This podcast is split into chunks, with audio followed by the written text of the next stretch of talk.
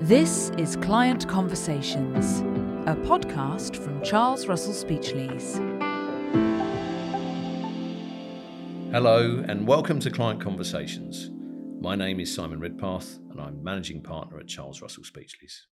Each episode of these podcasts are recorded together with our senior partner and private client lawyer, Bart Peerless, and is joined by a special client guest for a conversation about their life, its challenges, and lessons learned. Our final guest of the season is no exception, and those of you who are musical theatre fans are in for a treat and will be delighted to hear that we're joined by world renowned theatre producer Sir Cameron Mackintosh.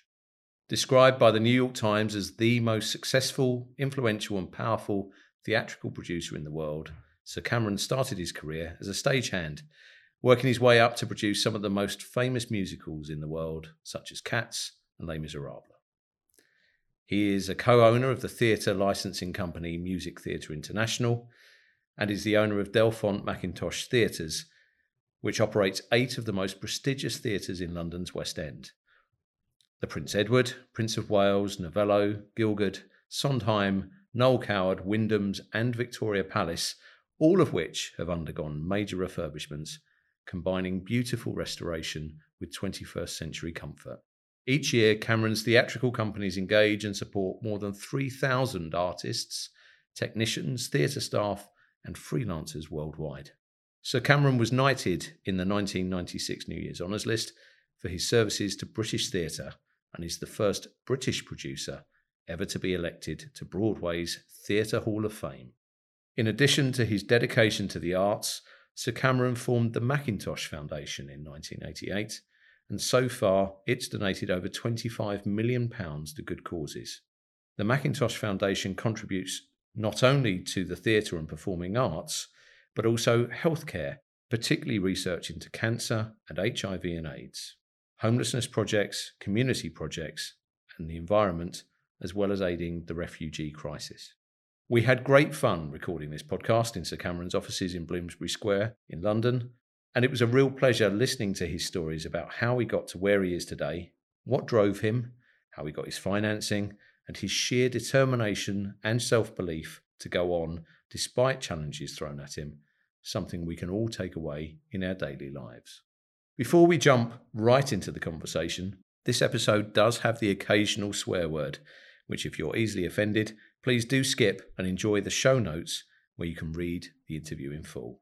So, without further ado, please sit back and enjoy our final episode of season one of Client Conversations. Yes, a little busy at the moment. We'll be as, we'll make this no, as painless no, as it's possible fine. as I'm the just dentist going to ramble.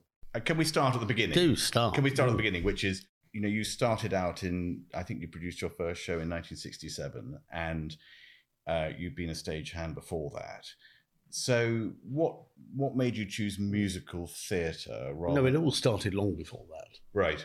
Go Um, um, my aunt Jean took me to see Salad Days, Yeah. a musical, and uh, I went to see about Minnie the Magic Piano, and I was completely entranced. And I decided at the end of the show that I would march down to the to the pit where I discovered that the uh, writer of the show, um, Julian Slade, was playing the piano in the pit, and beca- this show had become this huge hit. One of the, that and the boyfriend were the two big hits after the war, and ran for five years, over five years. And I went up to him, and at the end of the show, he was very nice to me, and I he said, "Well, would you like to come backstage?" And I said, "Yes, please." Um, so I marched round the, to the stage door with him um, in my kilt, and he showed me how the flying saucer came in and out, and how the magic piano on stage was played by him in the pit, and was actually it was all it was all wonderful, and how the scenery moved in and out. I went, "This is what I'm going to do when I uh, grow up."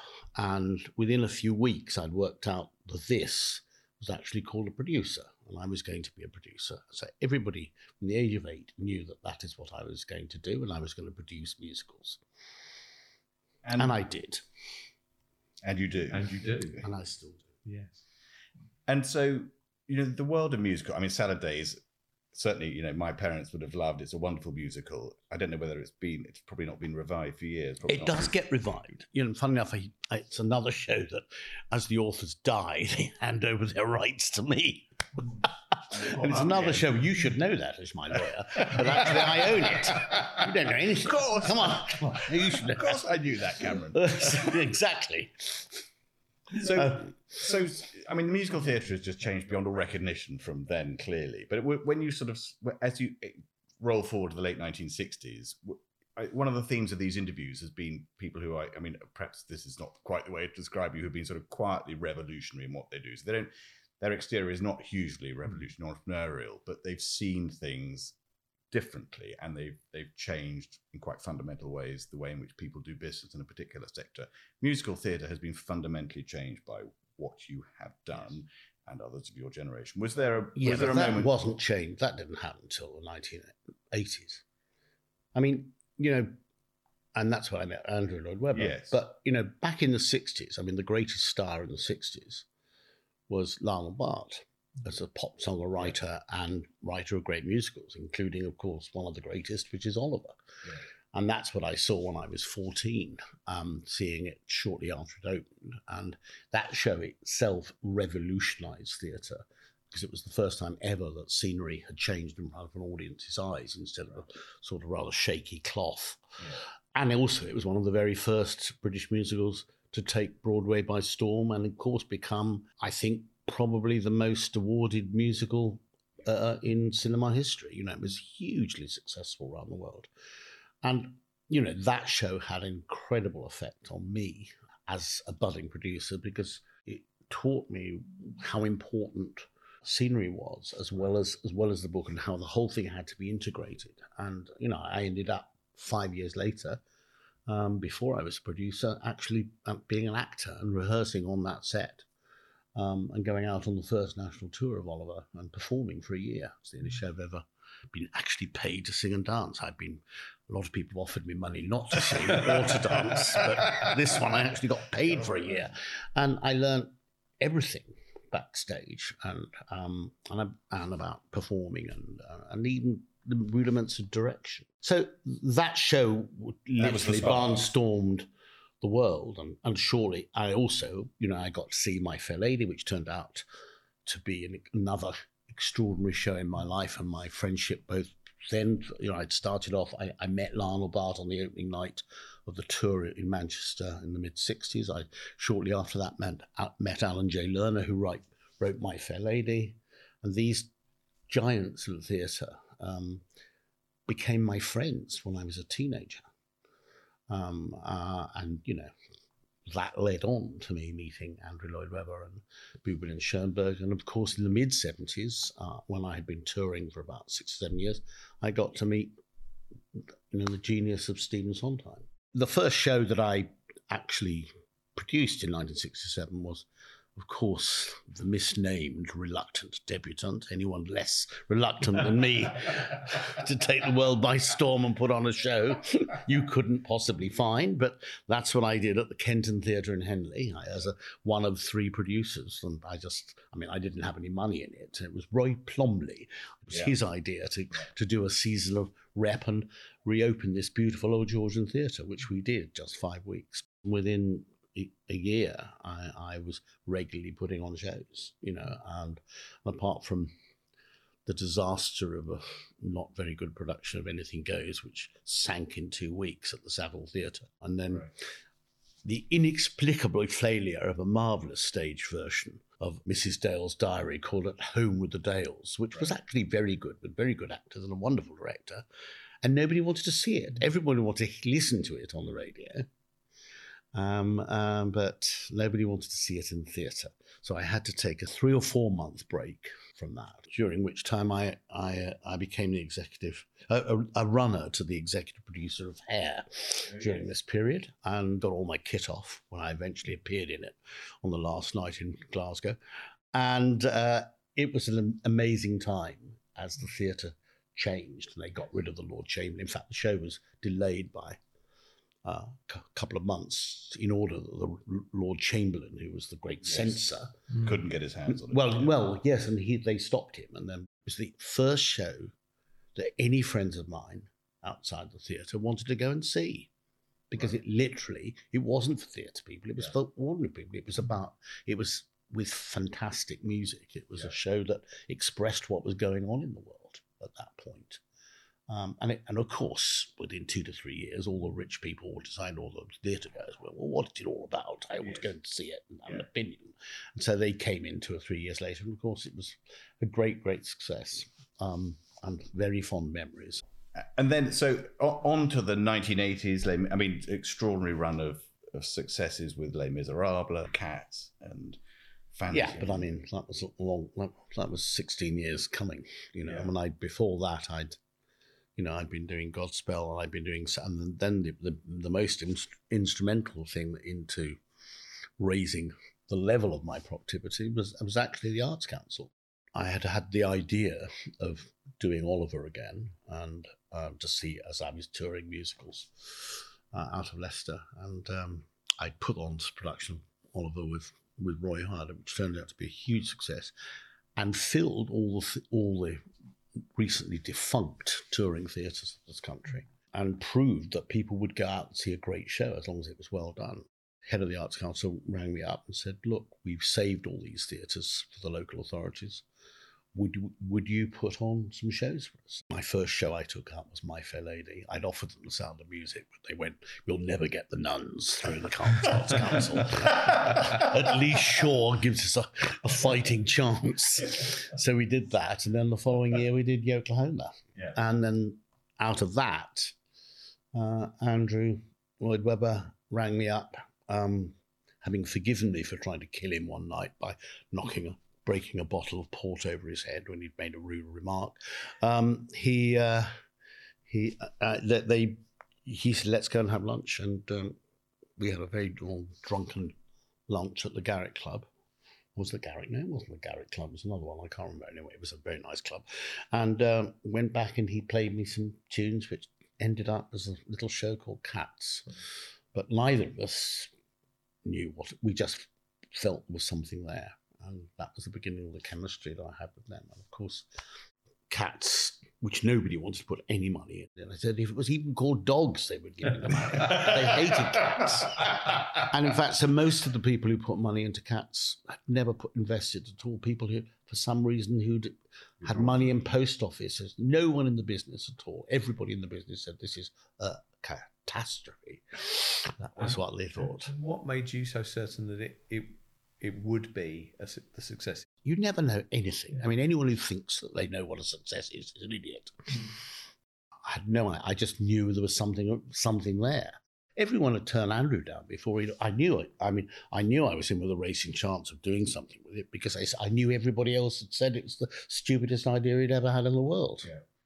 But like most of hits are, everyone else in the business thinks are going to be an absolute shocking failure, and the ones that are shocking failures, everyone thinks are going to be hits.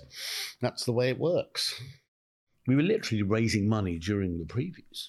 Still, in fact, the last the last investment was put in by the cat I had in my office um, uh, and when I was above the Fortune Theatre and had twenty five pounds in it, which was a lot of money. It was the richest, fattest cat ever. Lived for years on it. Enormous takings out of cats. We've still got somewhere the contract in the files. And and was there then a, a moment where, having raised that finance and having sort of persuaded people to invest, was there that certain moment where you you sort of thought, never again will will this sort of thing happen to me? Because if I believe that there's some uh, there's a great show in there, actually I'll always back my own judgment. Or had you always backed your own judgment? Always had to back my own judgment. I borrowed ten pounds here from my aunt, twenty five pounds here and there. You know, when I started, you could put a show on for two hundred and fifty pounds. The wretched banking, the banking system was marvelous. I was taught by my original uh, mentor, who was uh, undis- uh, undisclosed bankrupt, um, and uh, inebriate, but absolutely marvelous, charming old boy. And he said, "My dear, the only thing you need now." Uh, he said, you know, to start off in the business, he said, you need three banks, one in central London with quite a good address, um, uh, then a Scottish bank, uh, because they, in those days, shows how long ago it was, stand for probity, um, and uh, preferably with a royal crescent, and then either something in Northern Ireland, but I wouldn't trust the post, uh, or the Channel Islands. He said, you know, if you then write a check, it took three weeks for the checks to go on the road uh, and come back, so you've got three weeks credit. It was a marvelous system. And the trick was if you had a sh- schlonky tour going around to get another tour on before the bank realized that you still owed money from the last, the first one. And I mean, I used to go, I mean, my, you know, I was 20 at the time, 21. I mean, I was start signing on at the Dole in um, Lisson Grove, but I used to get there, go there very early. I mean, I knew knew none of the actors would go in there, so I crawl out of bed and get there about eight or eight thirty, get my doll, and then bugger off to the rehearsal studio because I didn't think the actors would like to see their producer yeah. um, getting the doll before they they did, and you only had to do a week's rehearsal anyway in those days. So you, the whole thing was on a shoestring. It, you just lived on your wits. What made you make the leap from producer to theatre owner? Why did you decide? I didn't. It was nothing to do with me. It was Bernard Delfont going on and on and on. Um, great old Bernie. He said, Cameron, you should have some theatres. They won't be cheap, but you'll think they are in 10 years, he said.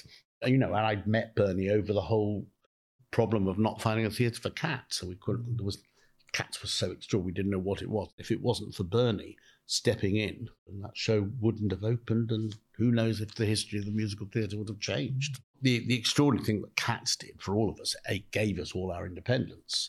You know, I I when Andrew when I'd looked at it because it wasn't Cats, it was just the poems of Practical Cats on the original script. We didn't change. We, it was called Practical Cats until a few weeks before we started rehearsal. There was Trevor said, "Why Practical Cats? It's a bit of a mouthful." uh, why not just call it cats? And we went, all right, yeah. you know. And memory wasn't in the sh- show. I mean, Andrew thought the big number was going to be Grizabella the Glamour Cat. Mm. And when we played, premiered at a Michael Parkinson show, I remember Michael Parkinson going, oh, so what are you going to do next, Andrew?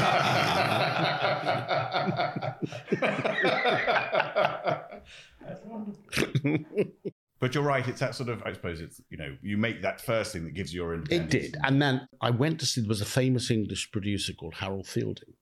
I went, where does he bank? Because I knew he didn't mind taking the odd risk. Yeah. And uh, I found out it was at the National West at Leicester Square. I went, that's where I'm going. And I went to meet the bank manager. And I mentioned the Dales before, which was a terrible flop. And I couldn't pay the bill, and I went to tell the bank manager that I was I'm going to have to pull it off. And he said, "Have you got any money to pay the actors?" And he, I went, "No." I said, "I haven't. I'm just being honest with you. It's all catastrophe after anything goes." And he said, "All right. If you promise me that you will pay the actors, because if you lose your good name about paying actors, you've always, you know, you, that's the most valuable thing. You can make a deal with all the traders, but you've got to pay the actors, or you'll be struck off." And they said, I promise you I'll do that. So he gave me, just on my signature, £500 to pay the actors.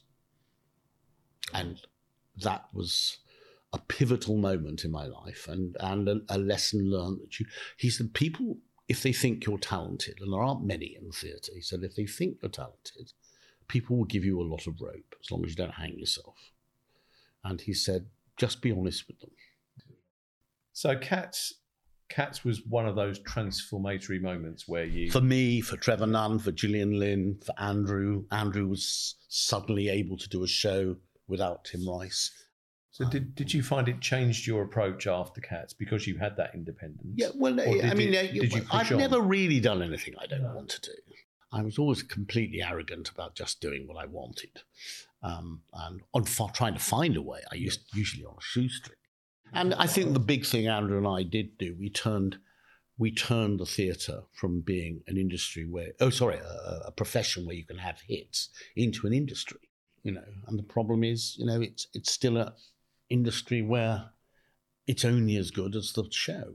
Yeah.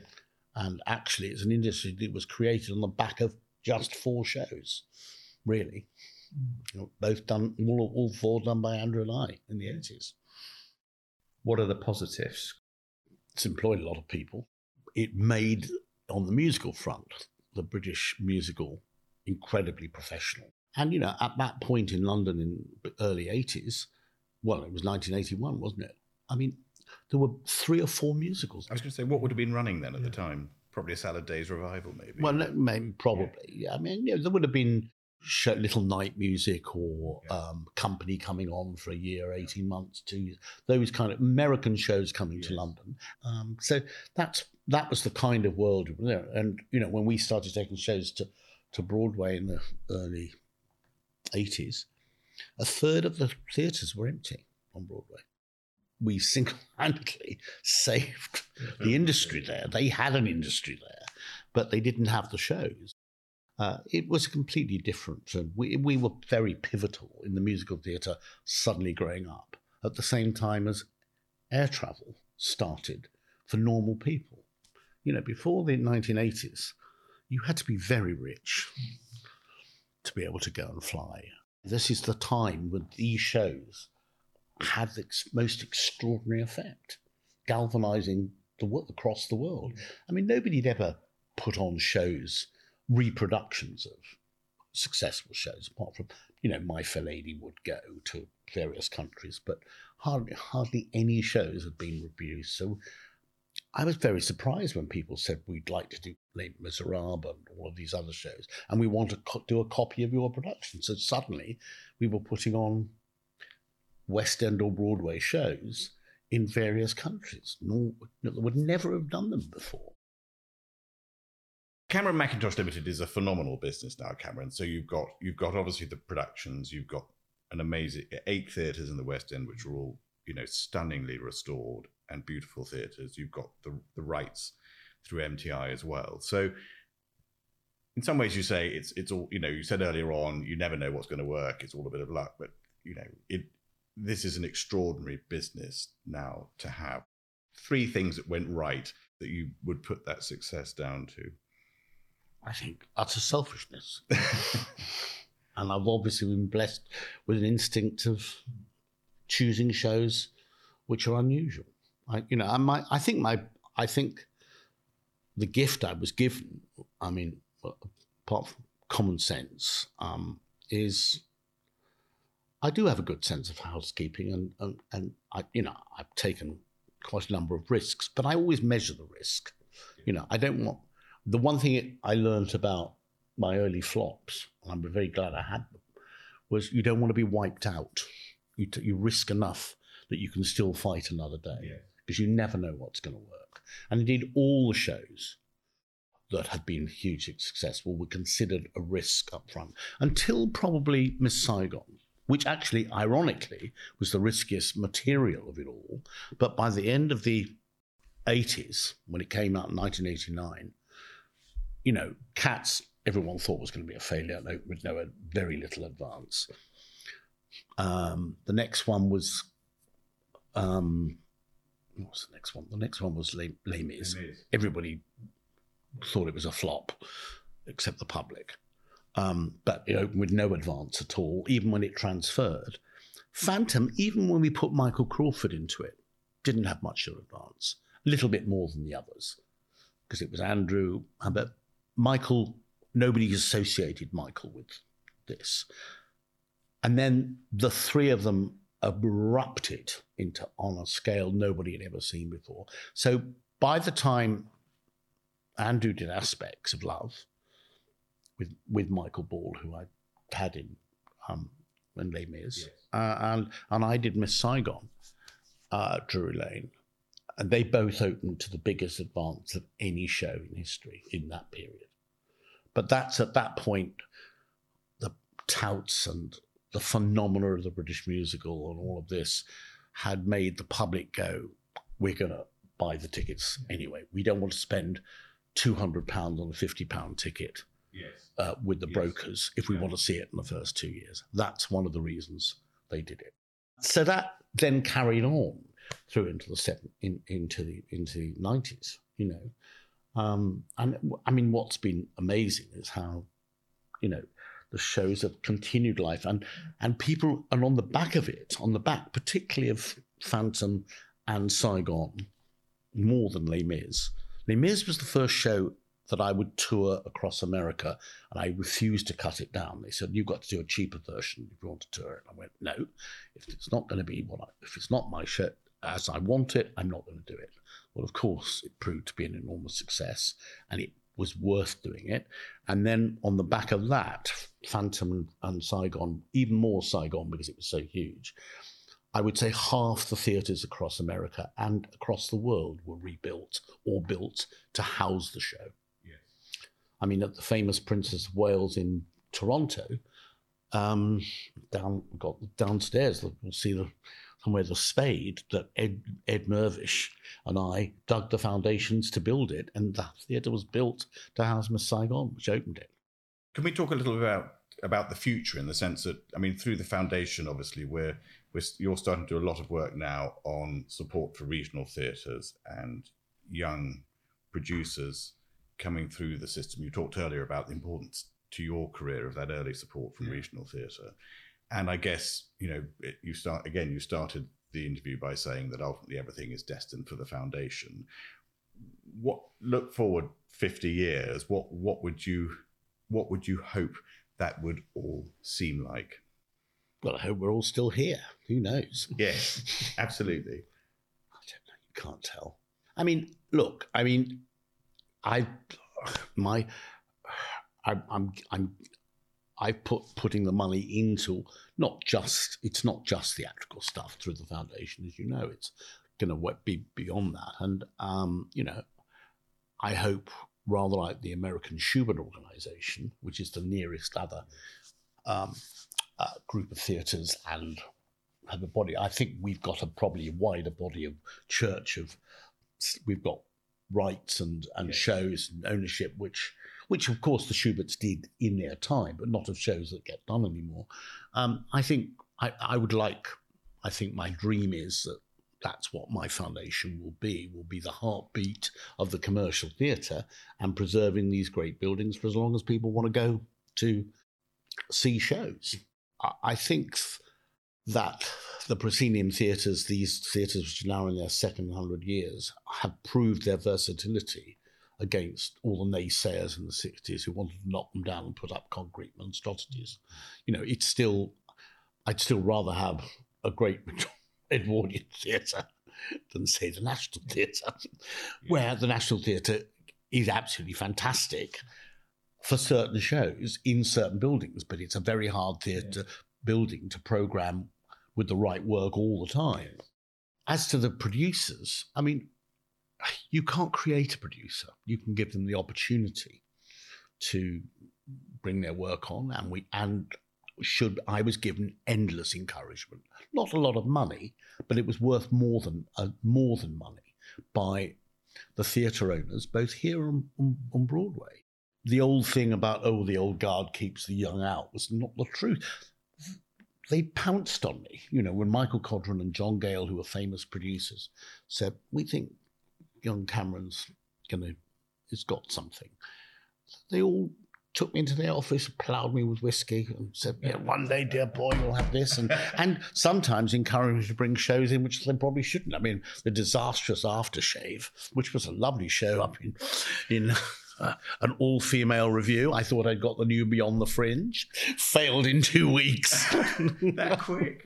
yes, it was a disaster. I knew it was a disaster. And on the opening night, my brother Nicky and I, I said, Nicky, help me. What, going to the first night? No, we're going to my flat, which was up the road, my cheap little flat in Water Street.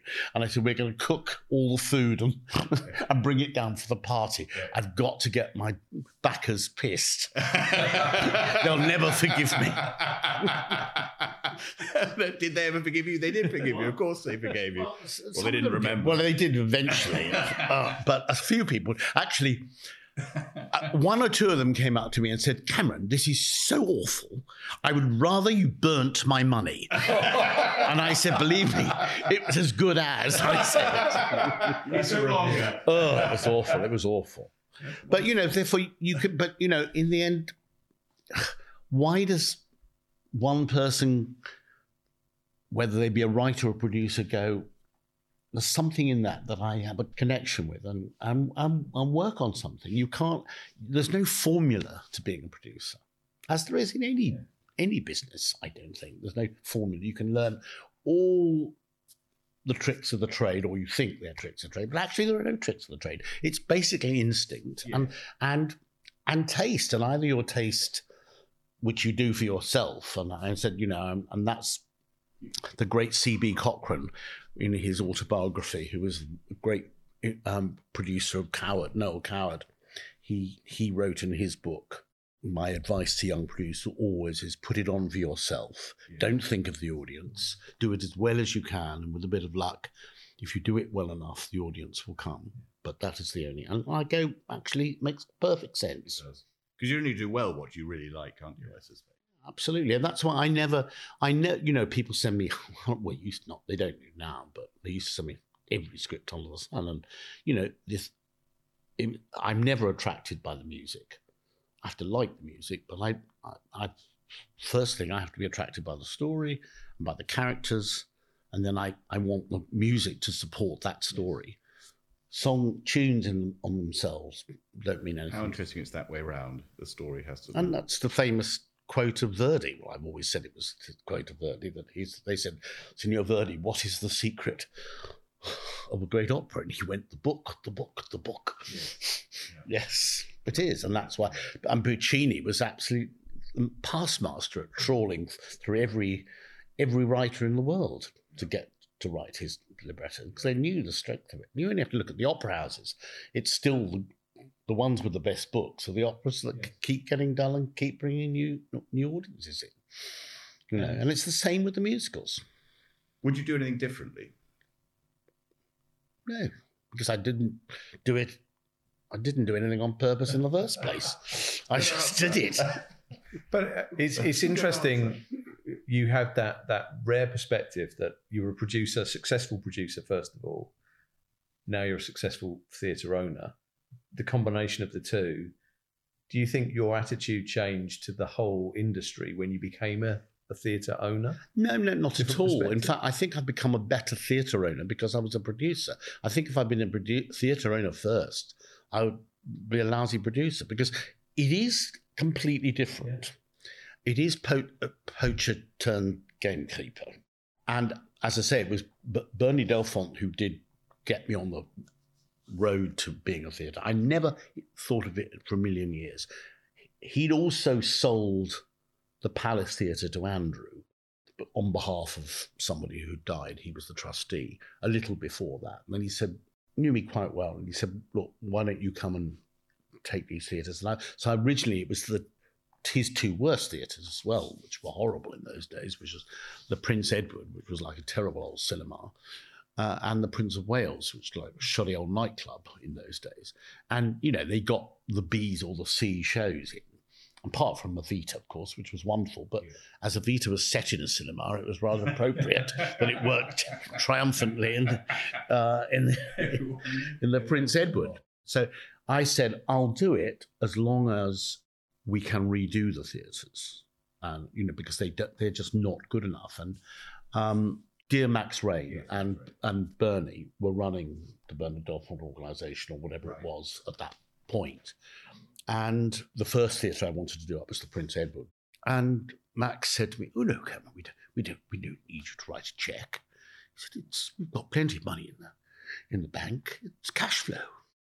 Oh, I went, "Oh, it's lovely," and so that we started doing that one up, and then out of the blue, just shows you how it can happen. An Irish lawyer rang me up, who for some reason had had got handed over the rights to what was then the Strand Theatre, which was on a lease to the Theatre Royal Haymarket. He said, "Look, Karen, would you like would you like the theatre? He said. He said, "I- you- "You've got a theatre." I said, "Yes." He said, "Would you be interested in this one?" I said, "Well, I, I like the theatre. I don't know." He said, "Well," I said, "How much?" He said, two million quid."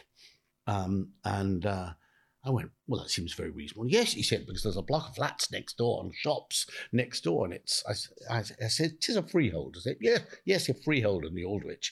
I went, "Really? Yes." He said, "There's only one catch." He said that the, there is a 16 year lease still to go with Arnold Crook. And so I, I, I had a meeting with Max and Bernie, and I said, Look, I've just been offered this, and I felt on a bound to say, Look, as we're now in partnership, I'd never thought, would you like to have it? Um, and uh, would be my partner 50 50 with, you- with, on this. And they said, they said, Freehold?